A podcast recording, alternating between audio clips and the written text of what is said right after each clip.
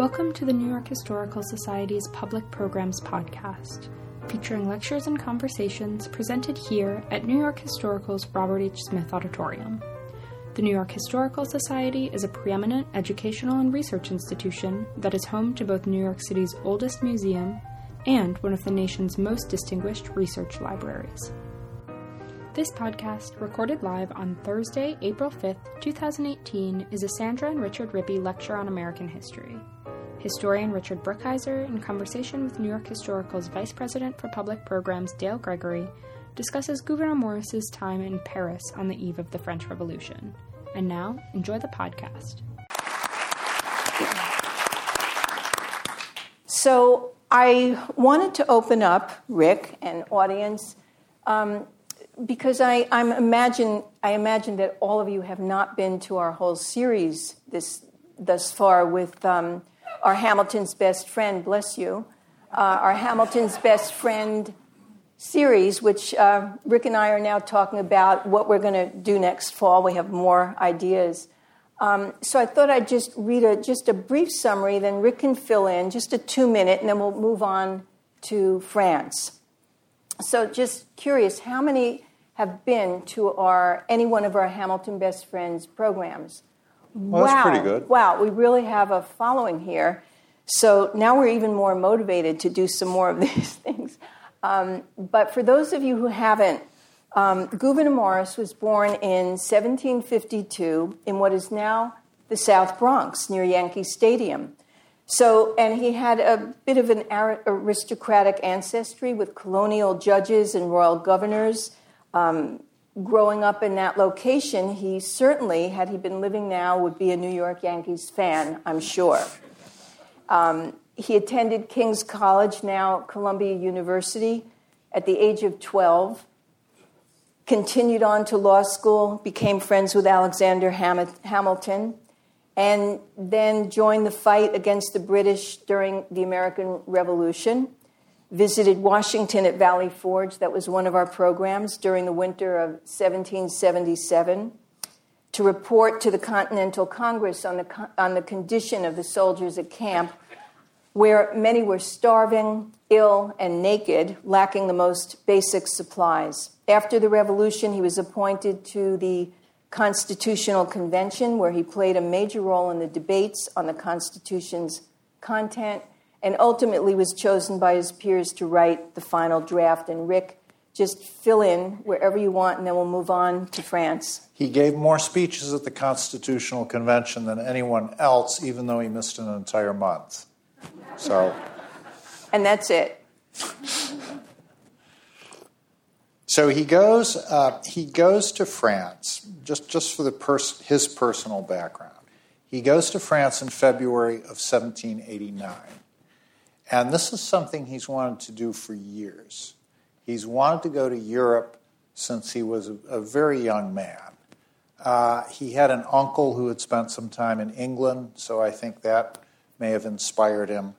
Um, the man he studied law with um, talked him out of it, said, No, stay here, make money. Look, your, your uncle went to Europe and he blew through all his money. You don't want to do that. So he took the advice at first, but it, this desire is in there. And uh, I think it's because he's adventurous. Uh, he's also a very sophisticated um, person. He's a little bit of an oddball, and I think he wants to try something different.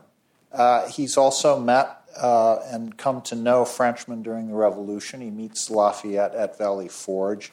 Uh, there are other French officers and diplomats um, that he uh, meets there and in Philadelphia. So uh, by 1789, he's, he's, um, he's ready to do this. He's, uh, uh he is in his 30s, in his late 30s, and his opportunity comes from Robert Morris, who's, who is no relation, but they have worked together during the Revolution uh, running the finances of the government, and then after the Revolution, they're business partners. And Robert Morris is the richest man in the United States. Uh, he, he has investments in land. He's a merchant. He sends the first American merchant ship to China. Uh, he's, he's got his fingers in everything.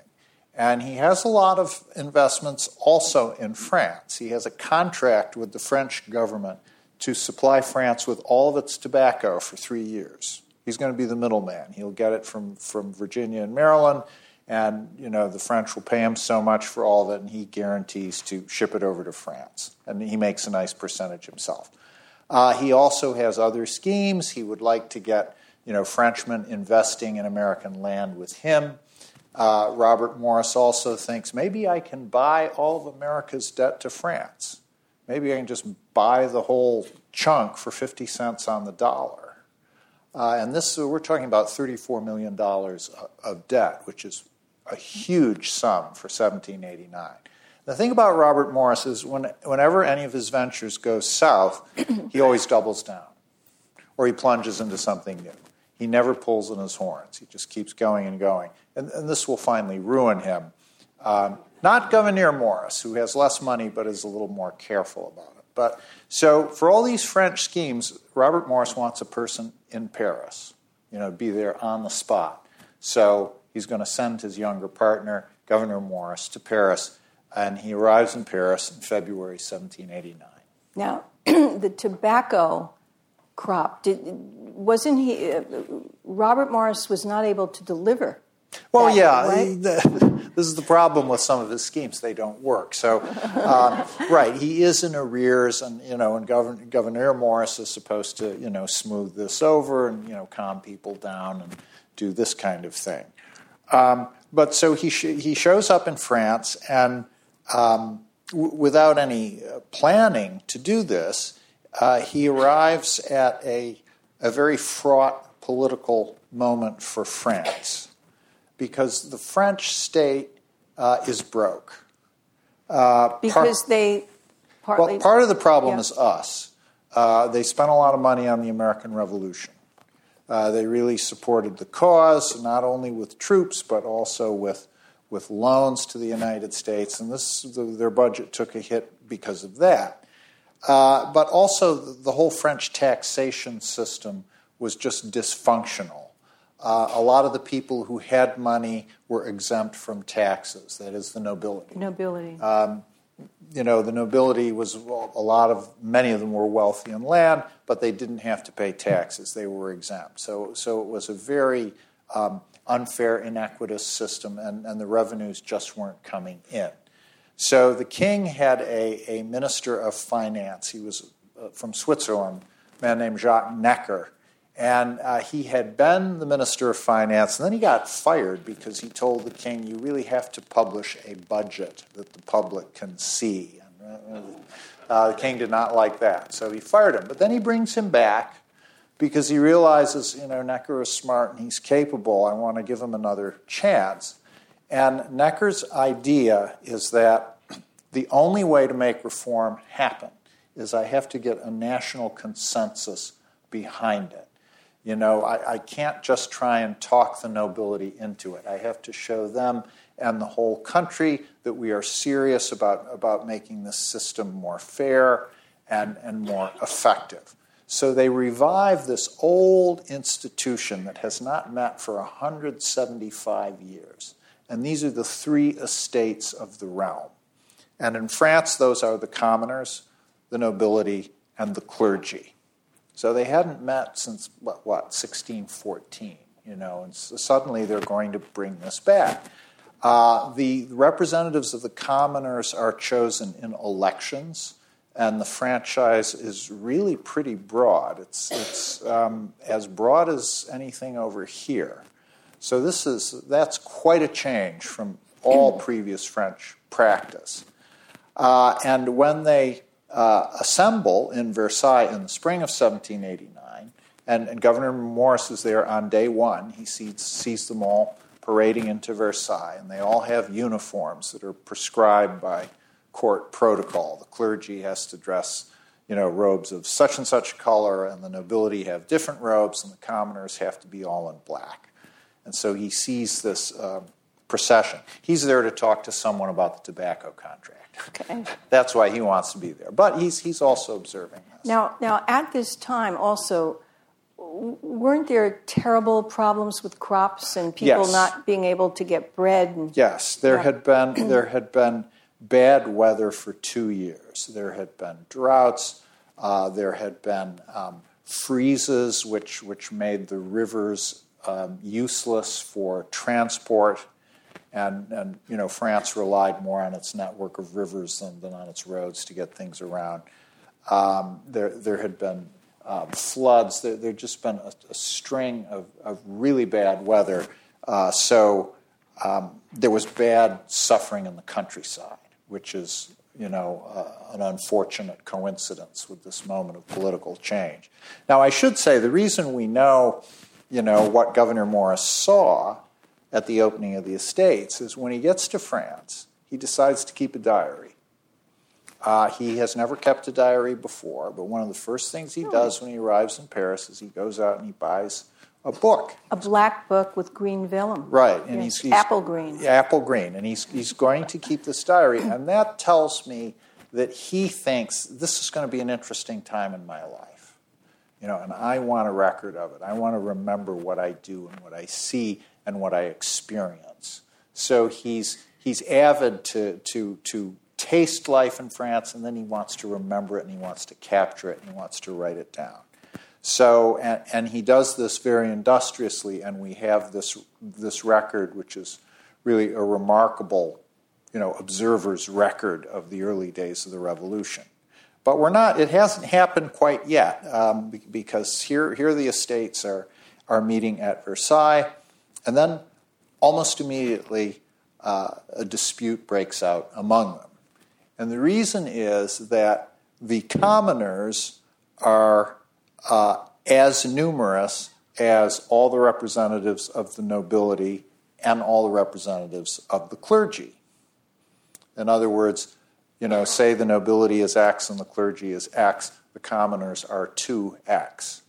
Now, the form of the three estates is that all the estates are equal. They all have, you know, the, the same cloud.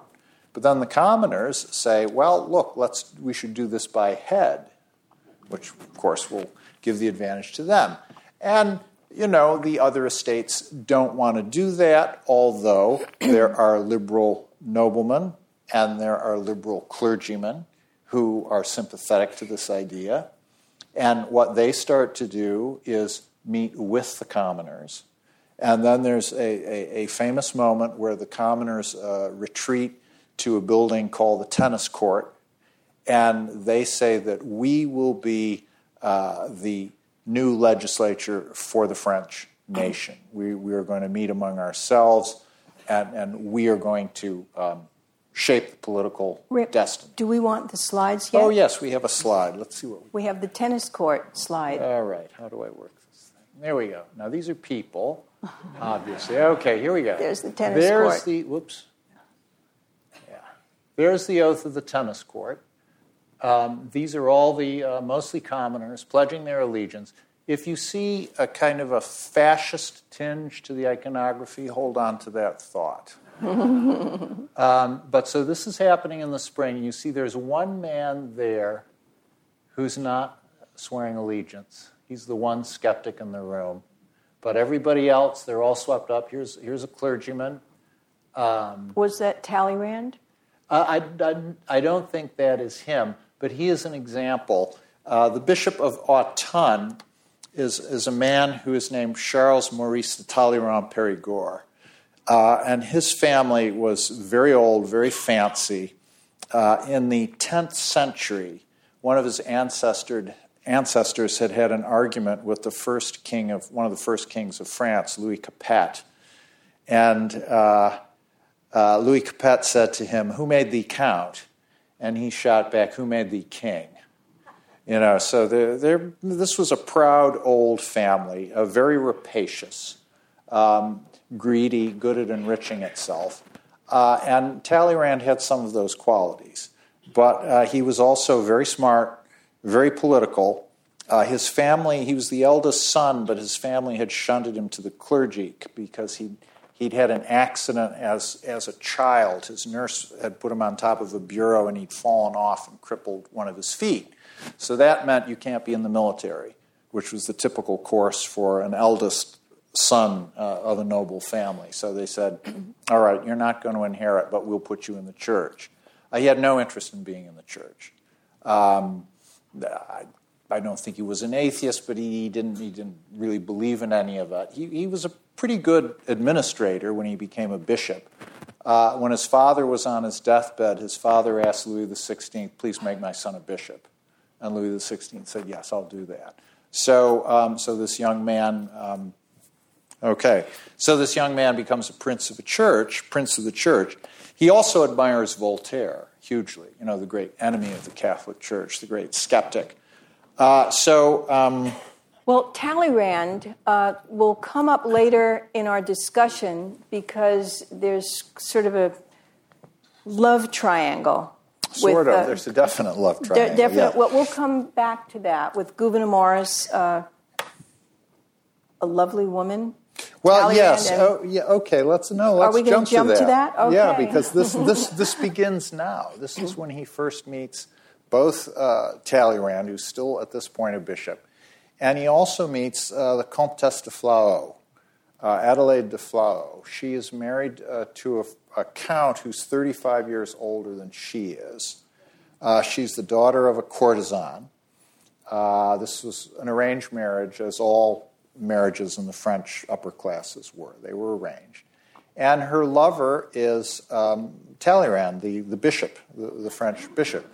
And he is the, he is the father of her son. Uh, she has one child, a boy, and then um, the midwife, uh, I think, was, was incompetent and she, was never, she never had any other children. So perhaps she was, became unable to have any other children. But um, he is the father of her son. Uh, Morris learns, you know, as he, as he gets into their social circle, she has a salon. Now, salons were uh, periodical meetings that um, women would host, intelligent society women. And they would have their intelligent friends over, and they, they'd talk about anything, you know, literature, gossip, uh, you know, politics, certainly as the estates are meeting, this becomes a topic. And um, this is one of the salons that Morris begins to attend. And so he, he's figuring out the relationships of all these people, and, and he, you know, he learns pretty quickly the, who, who the father of her son is. But he also, um, one of his first comments in his diary about this woman is that she's probably no enemy to intrigue. And no, she isn't. And um, she and he fall for each other and they will they will keep it up for years. Uh, and it's it's a stormy relationship because he will not commit himself. She asks him at several points, um, "Couldn't we get married? Maybe I could leave my husband. Maybe I could marry you." No, I don't want that. Um, she she will say, uh, "I'll be faithful only to you." You know, if you like, I'll give up um, Talleyrand. I'll, I'll be yours alone. He says, No, I don't want that. You should just follow your own judgment. Uh, any of the women in the audience have had experience with men like this? Perhaps you have. But so uh, he doesn't want to commit, and then, but she um, also finds other lovers. Now, now, part of this for her, there's also politics going on because her old husband is a reactionary royalist. Uh, he's, he's called, um, he's the keeper of the king's um, gardens. That's his position. And in return for that, he gets an apartment in the Louvre. That's where they live. And he doesn't do any work? Uh, no, he, no, he has assistants who do the work for him. And this is the typical um, feature of the old French system. Um, but now it's a, a, new age. There, there are, you know, new um, um, thoughts in the air, new trends are happening. And clearly, whichever way France goes, it's not going to go his way. You know, it's not going to stay with reactionary royalism. So she's looking out for herself, she's looking out for her son. And so she already has this, um, this clerical lover who's, who's very political and who's going along with the new tide. Here's this American, the smart, interesting American. Maybe, maybe, maybe I should attach myself to him. A little later on, a young English nobleman will show up in well, Paris. Well, wait, let's go back to Gouverneur. We, we could spend smart, a lot of time on her. Yes. Um, no, that uh, just to tell a little bit more about him and why he was so attractive to women. Well, uh, why I think. I mean, there were I there were a number of reasons. Yeah, yeah. Well, I think I think part of it is his own past. Um, uh, people who were here in the earlier lectures may remember uh, that he's the child of his father's second marriage. Uh, he has three older half brothers. They were the sons of the first marriage. But in the second marriage, there are four daughters and him. So he's got this much older father. He's got these older half brothers, almost a generation or half a generation older. So his family circle is mother and my four sisters and me. So he's the little princeling. And he's also he's very smart. Uh, someone who knew the Morris family said he was smarter than all his brothers put together. Um, so, you know, he, he grew up being around women. He must have been um, petted by them, admired by them. And, you know, he likes that. He comes to like that. But, And- but it was also clear from your book that he loved women too. He loved listening to them. He That's right. cared about them. He respected them in a way we don't read about. That, uh, that we don't of- often think of, pe- No. of men in that time being. No, that's right. And I remember when I was writing this book, I was telling a friend of mine, journalist friend of mine, I said, you know, the reason he, he had all these girlfriends is that he just he he paid attention to women when they talked. And my, my male friend said, oh, don't put that down. Well, Don't- I don't found raise that- the bar too high. I high found that us. really uh, wonderful because our, our first program, I was, I was holding up the cover of the book that was really not an attractive portrait Right. of him. And, you know, in reading more of the um, stories and the remarks about him, that he was, uh, people thought he was striking, and he, his, he posed for George Washington's Statue. statue. Yes. you know, I, I wish we had images or someone had drawn him in that light because Right, we there- couldn't find any. There's only one picture of him, I think, which which really like suggests what he might have been like. He, and he's not classically handsome, but there is this one picture. He's attractive. I mean, he's got he's got nice eyes. He's got a nice smile. I mean, he looks like he's smart, and he looks like he might be a little trouble. So I, I can see that, you know, that, Well- that he was charming. The the other thing, the other reason why I think he was so um, interested in women uh, he loses his leg. You know, this this this was um, uh, an injury that you can't conceal. Uh, he had a carriage accident in Philadelphia. He caught his foot in the wheel of his carriage when it was starting up, and the ankle got mangled. and And the doctors said, "Well, we get, we got to cut it off," and they they cut it off below the knee. then his own doctor was out of town, and when this physician came back, uh, he heard what had happened, and he said, "Well, you know, I really don't think they had to do that." So great. And this is a man who's he's tall, he's good looking, he's active, but he's got this peg leg, uh, which everybody will see every day of his life. So he has something to prove. I mean, I think it begins even earlier with this like this older remote father and these older half brothers. You know, he's also kind of naturally pitted against them. And now he's got this this peg leg. He's got he's got something to prove, and he he um, see, finds opportunities to prove it o- over and over again. Okay, we're going to move on now. All right. Okay, yeah, because that relationship, it seemed like they they were really in love with each other, but just couldn't ever make it work. Right. So we'll get back to that. So, um, it, before we move on, I just want you to briefly, if you can, talk about what the Americans thought of France at this time after the American Revolution, and as opposed to the colonial period, and just set up how, how their relationship is going to move on once we have the French Revolution. Well, it's it's a funny um, change happened because for so much of the colonial period, France was the enemy and the villain. Uh, you know, France was this Catholic power that was hostile to to the mother country. Uh, France is up there in Canada. France is stirring up Indian raids on our frontier. You know, and and, and France um, obeys the Pope. You know, so there, there's lots of things for America, especially Protestant America, to be fearful of. But then comes the revolution, and they take our side. Um, and we're deeply grateful for this. Uh, Washington, George Washington, has a portrait of Louis XVI, which he hangs at Mount Vernon.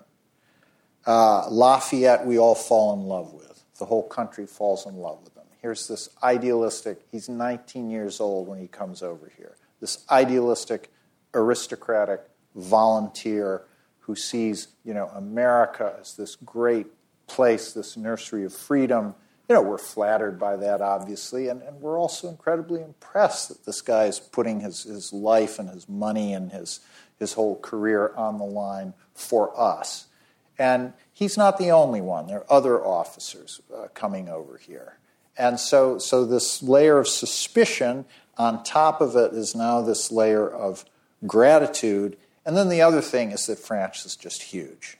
I mean, France is the biggest country, the, the most populous country in Europe at this time. It's 24 million people.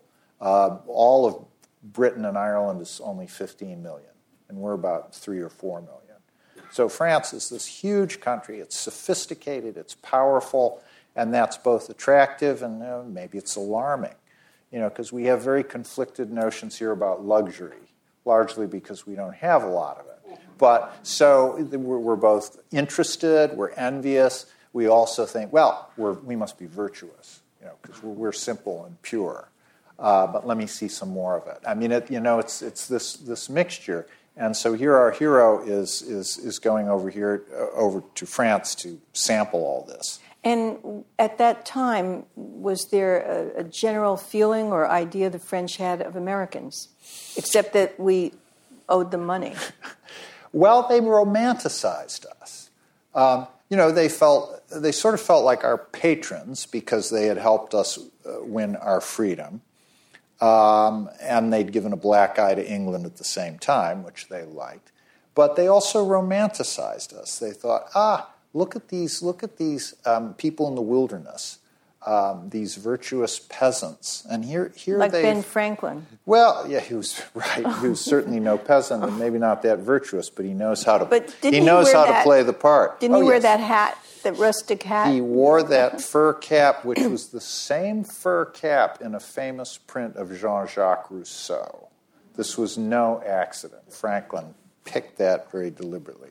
But so there's this image of Americans. Well, yes, of course, they're across the ocean and they're they're poor and they're simple, but but maybe they have a virtue that that we don't have. And wouldn't it be good if we could somehow, you know, acquire that ourselves?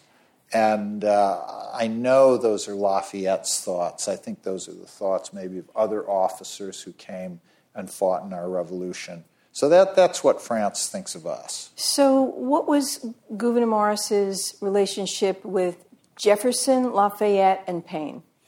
Okay, we have some of them. Who were all here. in France. Yes, right. Okay, here we go. This is Thomas Jefferson, uh, kind of. Uh, kind of an unfamiliar image, but he, he's in France as a diplomat, and that's why he looks so, you know, kind of uh, formal and almost uh, urban. Uh, this is Thomas Paine, who never looks formal ever. Um, and he, he, born in England, comes over to America. Uh, he is the great uh, journalist of the American Revolution. Uh, his pamphlet, Common Sense, sells 150,000 copies which, if you multiply for the population, that would be 15 million now, which now, was pretty pretty was good sale. Was that the pamphlet that helped Washington's men cross the Delaware? Well, or was that, there another that one? was that was these are the times that try men's souls. That was the essay called "The American Crisis," um, the best journalistic lead that has ever been written, in, in my opinion. And this, whoops, well, lost it. This, of course, ah, this is the mark. Okay. I this is the Marquis de Lafayette, um, looking very uh, aristocratic, which he was, very young, which he also was. Uh, so these are people, when Morris arrives in France, they're all there. Jefferson is ending his tenure as our minister to France. Um, he he um, replaced Benjamin Franklin on the job, and he won't go back to the United States until November of 1789, and then he'll become Secretary of State. Uh, Paine is going back and forth uh, between England and France because he's invented a model for a bridge, uh, an iron a suspension bridge, and, and he's looking for investors to build this thing. And so he's trying in England and he's trying in France. And in his travels back and forth, um, he gets caught up in the politics of the French Revolution, in which he takes a great interest. And of course, Lafayette has, has gone home. Uh, he's, he's made a great uh, eclat from his role in the American Revolution. He, lets, he doesn't let anybody ever forget it. English is spoken in his house. His messenger is dressed as an American Indian. He names his son George Washington and his daughter Virginie. And uh, so, all right, he's hamming it up. He's, he's putting on an act, but, you know, he earned it. He did. He earned it over here. So I, I sort of forgive him these airs that he puts on. But these are all men that, that, that Morris knew from, from the Revolution, now, and he what, finds what, How did they relate to each other? Well, and- how they relate to each other, uh, uh, Jefferson and, uh, oh, damn it, here we go. I'll learn this one day. Okay, Jefferson and Lafayette worked together uh, in the, the days, middle of 1789, uh, to write a declaration for the rights of man for France as the revolution begins. Um, so this would be a French Bill of Rights. And uh, this is something that the liberal leaders of the revolution think is very important, and Jefferson also thinks so. He thinks it's a great idea, and he contributes ideas to, to what became and still is the Declaration of the Rights of Man um, that, that, that, that, France enjoys. Now, did they do this at Jefferson's home? Uh, yeah, Jefferson has a house in Paris, and people meet there, um, and they do it at their own, you know, homes, Lafayette's, and, and other people. And they But- dined together and had well, wines and. Oh, yes. And Jefferson is a great host. Uh, he also uh, knows a lot about wine. He's one of the few Americans who, who does. Gouverneur Morris also knows something about good wine, and he, you know, he enjoys Jefferson's company. They get along fine. There's one anecdote that, that someone said that Morris's um, uh, stories that were kind of off color could make Jefferson blush to the roots of his hair. So that's what somebody said. Take, take it for what it's worth. Now, um, okay, now we're coming up to, uh, yes, now we're coming up to, damn it, we're coming up to this. Do you want me to try this, Rick? No, no, no, I got, I'll get it, don't worry. This, of course, is the fall of the Bastille. And this happens in July 1789. Uh, so, so, one thing always to remember in the history of this period is that George Washington is inaugurated president for the first time in April of 1789. The Bastille falls in July. So, three months after our new system, our new constitution is up and running, the French Revolution begins. And it doesn't end really until Waterloo, which is 1815. So the first 26 years of American history under the Constitution happen in parallel to the French Revolution. And it doesn't just stay overseas, because France is our old ally. France is one of the two superpowers of the world, the other being England. And there are Americans who have ties to France. There are lots of Americans who have feelings about France. Uh, there become Americans who are pro and against the revolution. And this is happening while we are testing our system out and getting our legs under this new system. There is this huge vortex across the Atlantic, which ultimately engulfs all of Europe and will engulf us in the War of 1812. The War of 1812 is a spin off of the wars of the French Revolution and the Napoleonic Wars. We managed to keep out of it until then, but finally we are sucked into it. Now, where was Gouverneur Morris when the Bastille fell? Well, he, he came to see it the next day. I mean, he was at his, he had um, uh, lodgings uh, in Paris, and then he heard that this had happened. So he went out the next day in a carriage with uh, Madame de Flahaut, you know, his, his uh, girlfriend, uh, and uh, a, third, a third person, friend of hers, a, a clergyman friend of hers. just to see what was going on. And they, you know, they see here's this prison, uh, which is in the process of being demolished. Uh, a mob has broken into it. Uh, they've executed the governor of the prison. There weren't many prisoners in it. Uh, the most famous was the Marquis de Sade. Um, uh, the Bastille, as a prison, the Bastille was mostly used by aristocratic families to put their black sheep. So that's why uh, Sade ended up there. And he, you know, and he spent his time writing pornography, and and his his wife would would carry it out for him. I mean, they they had quite a relationship. But uh, so uh, here's this astonishing thing: this prison has been attacked, uh, overwhelmed. They're tearing it down. They've also taken the mob has taken the muskets that were in there, the weapons that were in there. So now, you know, ordinary people in Paris uh, are armed. And, um, you know, Morris writes in his diary, well, maybe, you know, maybe at Versailles they'll, uh, they'll realize that things are not perfectly quiet.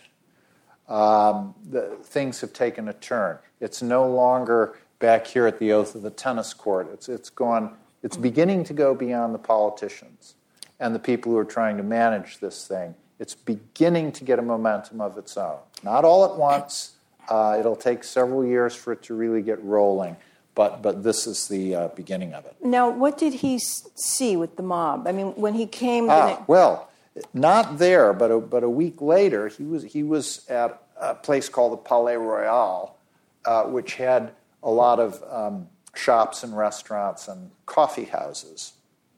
And uh, he had dinner there, and he was waiting for his carriage to take him back to his apartment and a mob came by, and they were carrying on a pike uh, the head of a former member of the government.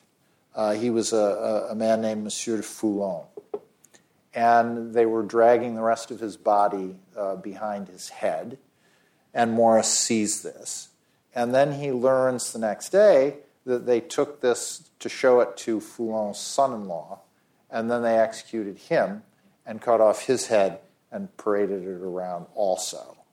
And the reason they did this is there was a rumor um, that uh, Foulon was, uh, advi- was, was keeping bread out of Paris to starve Paris into submission, uh, which is almost certainly untrue. But this is, this is what this mob believed, and so they tore him apart. And so Morris, Morris has lived through the American Revolution. I mean, he's been to Valley Forge. He had to evacuate Philadelphia when the British uh, conquered it. You know, he's, he's been at or close to battles and, and violence, but, he, but he's never seen anything like this. And he's shaken. And he, you know, and he, he's writing this in his diary. And, and a little after that, he hears of another story where a baker you know, again, food is an issue because of these bad harvests, and bread can be scarce. So uh, a baker gets his head cut off, and they show it to the baker's wife, and apparently she just died on the spot. She was so so shocked by it, and Morris is shocked, and he says, "Gracious God, what a people!" I mean, he has trouble processing and after the baker um, gets it, he, he, he writes in his diary I mean, everybody's talking about the dawn of liberty here, but this is the worst spot on earth. You know, th- this is what's going on here. Uh, and he even says, and he's not a religious man, but he, but he says, you know, um, God won't allow this to go unpunished. So he's really, he's really stirred and, and shaken by what he's seeing. And then you know, um, being sort of a cheerful sort. You know, the next day in his diary, it'll be, well, I got up and I met so and so, and we talked about the tobacco contract, and I had lunch with somebody else. And, you know, so sort of normal life seems to resume, but then events like this start happening more and more frequently. Now, in what way was he, as, as you have said in your book, Washington's eyes and ears? Well, yes, one thing he's doing, he, he's there in Paris to make money and, and to help Robert Morris make money. But George Washington has also asked him uh, at first to be his personal shopper. Um, he, you know, he, he likes Morris. They have worked together during the Revolution, also at the Constitutional Convention. Uh, Washington has, um, he likes smart young men. I mean, Hamilton is the, the obvious example, but you know, even Jefferson is in Washington's cabinet. Uh, Morris is another one. Uh, there, there are others that Washington patronize, takes under his, his wing. So he says to Morris, um, you know, I'd like, I'd like a watch. I'd like a new pocket watch. And he gives, you know, I say, I want it large, but I want it plain. I don't want anything fancy. Yes. And then Morris um, goes to look for table decorations for the president's um, table. Is this before the Bastille fell? Yeah, this is this is some of his earliest. Before all the know, mobs. And... Well, you know, but even after the mobs, they're still you know selling shopping. nice things. Oh yeah, shopping shopping okay. goes on.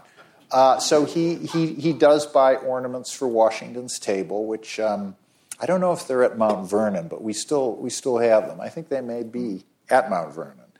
But so he's he's doing this kind of thing for Washington. But then as events you know, start, start becoming more serious, uh, Morris also writes letters to Washington describing what's going on. And this will eventually give Washington the idea to make Morris our minister to France, our ambassador. Because remember, Jefferson has left in November of 89, and we don't pick a substitute for quite a while. Uh, and Morris will finally get that job in 1792. Now, can we turn back to the Lafayette and Paine mm-hmm. and talk about Gouverneur Morris and his relationship with Lafayette? Well, they meet at Valley Forge.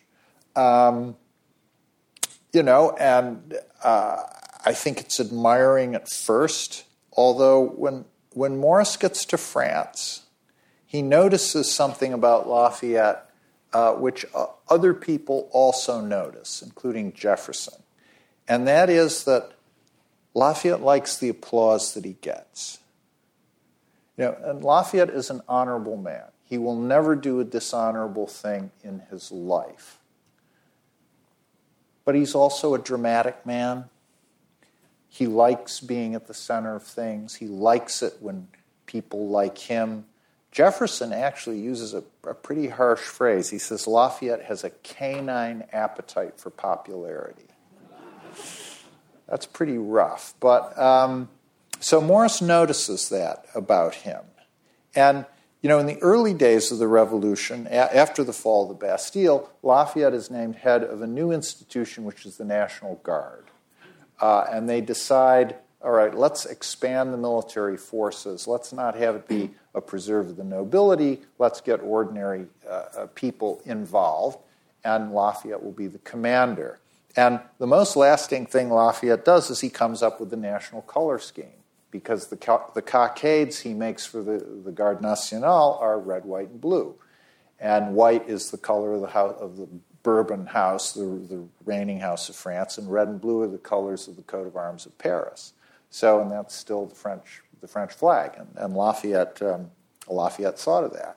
So, so he's at the head of the National Guard, and um, Morris asks him one night, he says, Well, uh, would your men obey you? Uh, and he says, Well, they won't do guard duty in the rain, but they'd follow me into battle. And then Morris's comment in his diary is, He'll have an opportunity to make the experiment.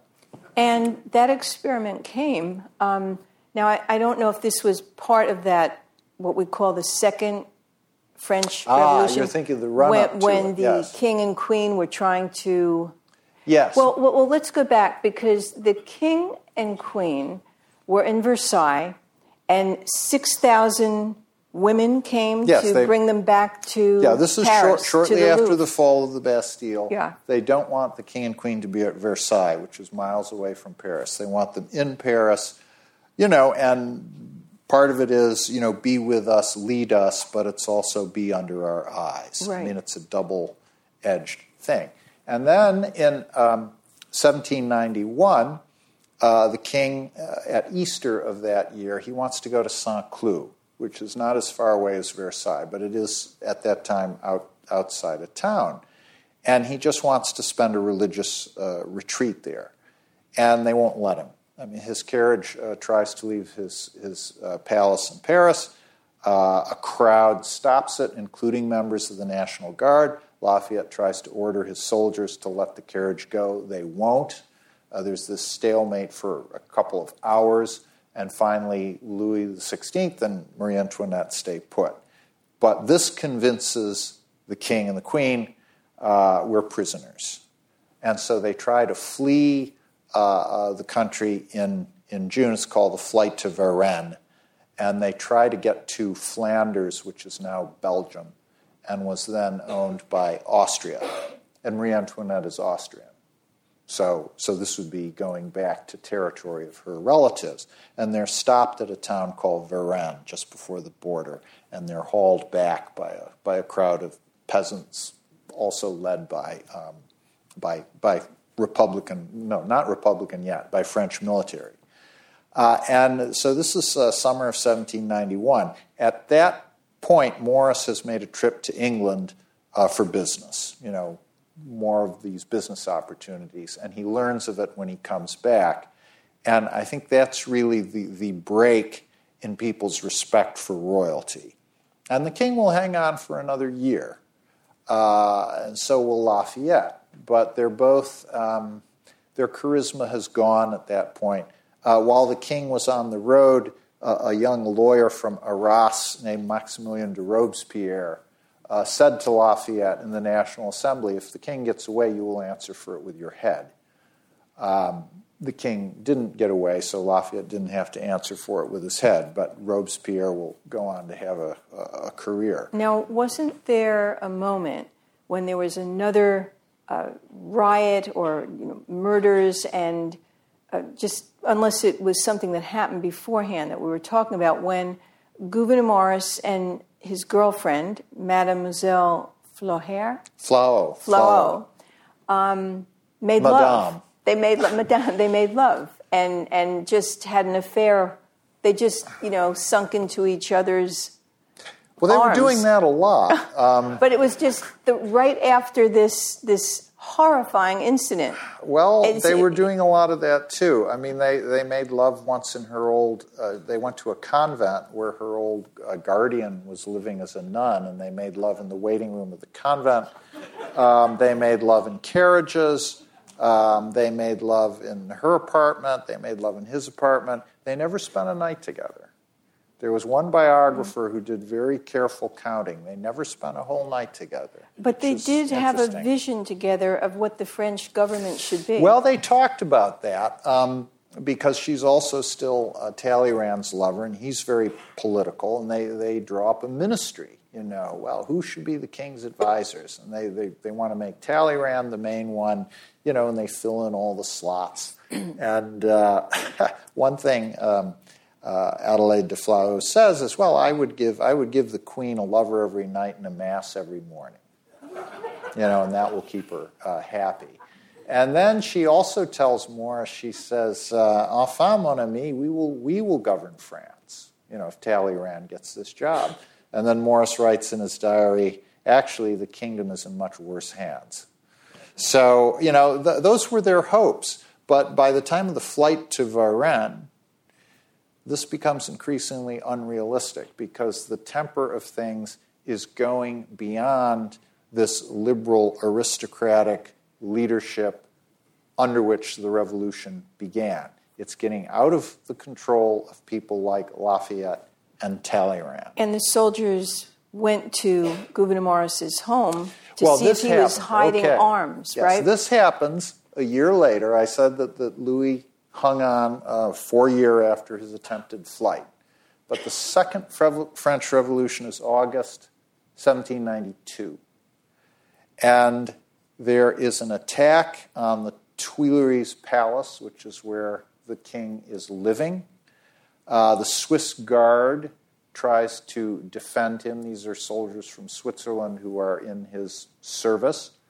They are massacred. Uh, hundreds of them are massacred. Their corpses are mutilated and burned. Uh, Morris is cro- across the river when this is happening. He hears the cannon and he hears the muskets, and he writes, You know, this looks like warm work today.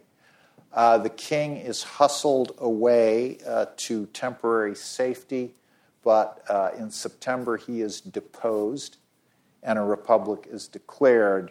He will be tried in the following January. But back in August, after this, uh, this riotous attack on the Tuileries Palace, there's also a knock at Morris's door. And uh, the leader of the local section, which is, you know, the neighborhood group that, that is keeping the eye on the neighborhood for the revolution. Uh, they come to his door and they say, We have a report that you're hiding arms here. We are going to search your house. And Morris says, I'm a diplomat from a friendly nation. This is outrageous.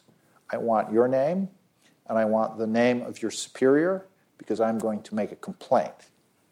And he bluffs them out of there. You know, he just bluffs them out of there. Now, he wasn't hiding arms, but he was hiding aristocratic friends. Uh, he hid his, his girlfriend at one point in his house. He also hid her husband. Uh, he hid some other people. Um, so it was, uh, you know, it was a near run thing. And then the next day, the, the, the superior of this man who not, knocked at his door came, all apologies, oh, we're sorry, but you you know, you realize in a revolution, you know, mistakes can be made, and we hope it's all right. Fine, fine. You know, but, but uh, again, um, you know, this, this thing, uh, he, he's got a bubble of protection because, because he's an American, and, and also uh, Washington makes him our minister to France. He has gotten that job early in 1792, so he's, so he's a diplomat. And he's, in fact, the only diplomat who stays in France throughout the whole uh, of what will become the Reign of Terror. Because every other country breaks off relations with France, all their diplomats go home. So he's the only one who's staying in Paris. And he, so he has that bubble. But um, who knows? You know, accidents can happen. And it's a, it, it's a tense, it's a tense, dicey thing. And he did stop writing in his diary. Yes, he does. About this time, he starts shortening the entries, and then uh, when the king is executed, which is January uh, 1793, uh, he realizes I, I, I'm not going to keep writing in this diary because if it falls into the wrong hands, it could compromise people. So I'm going to, going to stop uh, recording it. We do have letters that he writes, you know, back back to America, To back to the Secretary of State. That's right. That's technically his boss because Jefferson is the Secretary of State. Uh, he also writes um, fellow American diplomats who are in Holland. Mean, one of them are William Short. He's our man in uh, Holland, and he is as appalled by the revolution as Morris is and he, he writes this letter to Morris from Holland, and, and Morris writes him back and he says, You know, criticisms of a country should probably not be confided to its post offices. Uh, you know, don't, uh, don't write me this stuff. Um, so, so yes, it's dangerous. Um, it's it's gone from being his his sort of spring break in Paris to being this this deadly deadly thing. Oh yes, also after after the August attack on the Tuileries Palace, Adelaide de Flahaut decides that, that she and her husband have, have to leave the country. So she goes to uh, an official of the new regime that has come in after the king is deposed, and she asks for a passport. Uh, and this is in the morning. This guy is, is, is, is just gotten up, you know, and he says, uh, "No, I can't. I can't issue you a passport." Uh, and then he goes uh, off into a side room to have his hair done, and he's left a stack of passports on his desk. And she reaches for them, but he sees it through his door, you know, his interior door. And he comes back out and he says, well, They're valueless, of course, without my signature and she leaves with the passports that she wants. And we don't know what happened. Did she have to sleep with this guy? Did she have to bribe him? Or did he just get his jollies by the threat? But she got the passports, she gave one to her husband. But one of the passports had his signature. Well, yes, he, he signed them. Well, Yeah. or he, he at least signed one. Ha- She was- signed one and- he either signed them all. Because he said to her, I didn't sign them, so they're useless to you. No, no, that's before. When she Oh. reaches for them, he says, I haven't signed them. I've got to sign them. She leaves with signed passports. Oh, She now I get the story. signed passports. and she gives one to her husband. And so this is the, the end of this, this, this comic cuckold. He doesn't use it right away, and he gets arrested. He's in uh, Boulogne, I think, you know, on the channel. And then he bribes his jailers. He gets out. But they arrest his lawyer. So he turns himself in to save his lawyer, and he's executed. So he, uh, the Comte de Flahaut, for all his Okay. you know failings, he has a noble end. in a minute, because we, we have about a minute or two left, um, could you tell us what Gouverneur Morris thought about the ability of the French to govern? And then I want to try and get one question from the audience in. But I thought that was Right. interesting, what he thought That's the about key. the French. That, that's the key thing. The, the key lesson he takes from this, and that we, you know, we can react to that and have our own thoughts about it. But, but he thinks from day one. He likes the French. He has French friends, but he doesn't think they're capable of of running their political affairs because they have no experience. Uh, it's been a top-down system uh, for decades and decades. It, he, in his view, it's not like America where there were elected houses of colonial assemblies. So there's been no experience in politics. There's been no experience at all in running your own affairs. They're trying to do it all at once too soon.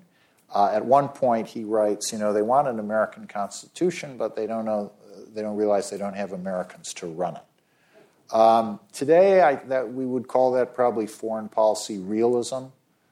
You know that uh, the rights of man are not universal; uh, they're too um, bound up in history, and the history you have and the history you don't have, and that's a contentious point. But but this is the view that Morris has, and this was his experience in France, and he. Um, he will maintain those opinions when he leaves, which is at the end of 1794. Finally, France asks that he be recalled, uh, and he'll hold them all his life. Okay, let's get one Sure. question in front. Why did the French Revolution take a more extreme course than the American Revolution? Well, I, I think one reason is what Morris said. Uh, they are they're they're they're going from a standing start. You know, they're trying to get to 60 miles an hour from from zero. Um, another uh, another uh, quality of it is that this first um, representative assembly is all by itself. You know, when the when the three estates become decide to merge with the commoners, and there will be this this one legislature. Uh, that's it. There's no checks. There's no balances. It's it's one uh, legislature, and it's meeting in Paris, and therefore it is subject to pressures from the Parisian street. You know, and Paris is 600,000 people, which is a big city then. London is almost a million, so it's not quite as big as that, but it's huge, much bigger than anything in America. So you have this one house that has all the political power, or says it has, or wants to have it, and it's also being pressured by who you know who can turn out the crowds, and and that's um, that turns out to be a very fickle mixture. So our next program is Leave poor France. Ham- Hamilton's- state. Hamilton's best friend uh, finally finds the love of his life, Yes. a Randolph in America who was shunned from her family, and he just has such uh, concern and love for her. and they have a happy. Well, um, have- you'll see what kind of marriage Well, they and have. and uh, You'll so- also get to see he's at Hamilton's deathbed. So this all Well, happens the- when he the comes. duel, when he comes when he comes back to America. He spends five more years in Europe, uh, but he will come home, and we will do that on our next uh, program. love and the duel. That's right. Yes, okay. So um, I just want to remind everyone that um, Rick will be signing his books in our 77th Street side of our building, our NY History store. Let's thank Rick so much for being with us tonight. Thank you for listening to the New York Historical Society's Public Programs podcasts. To learn more about current exhibitions and live programming, follow New York Historical Society on Facebook, Instagram, and Twitter at NY History, or visit us at nyhistory.org.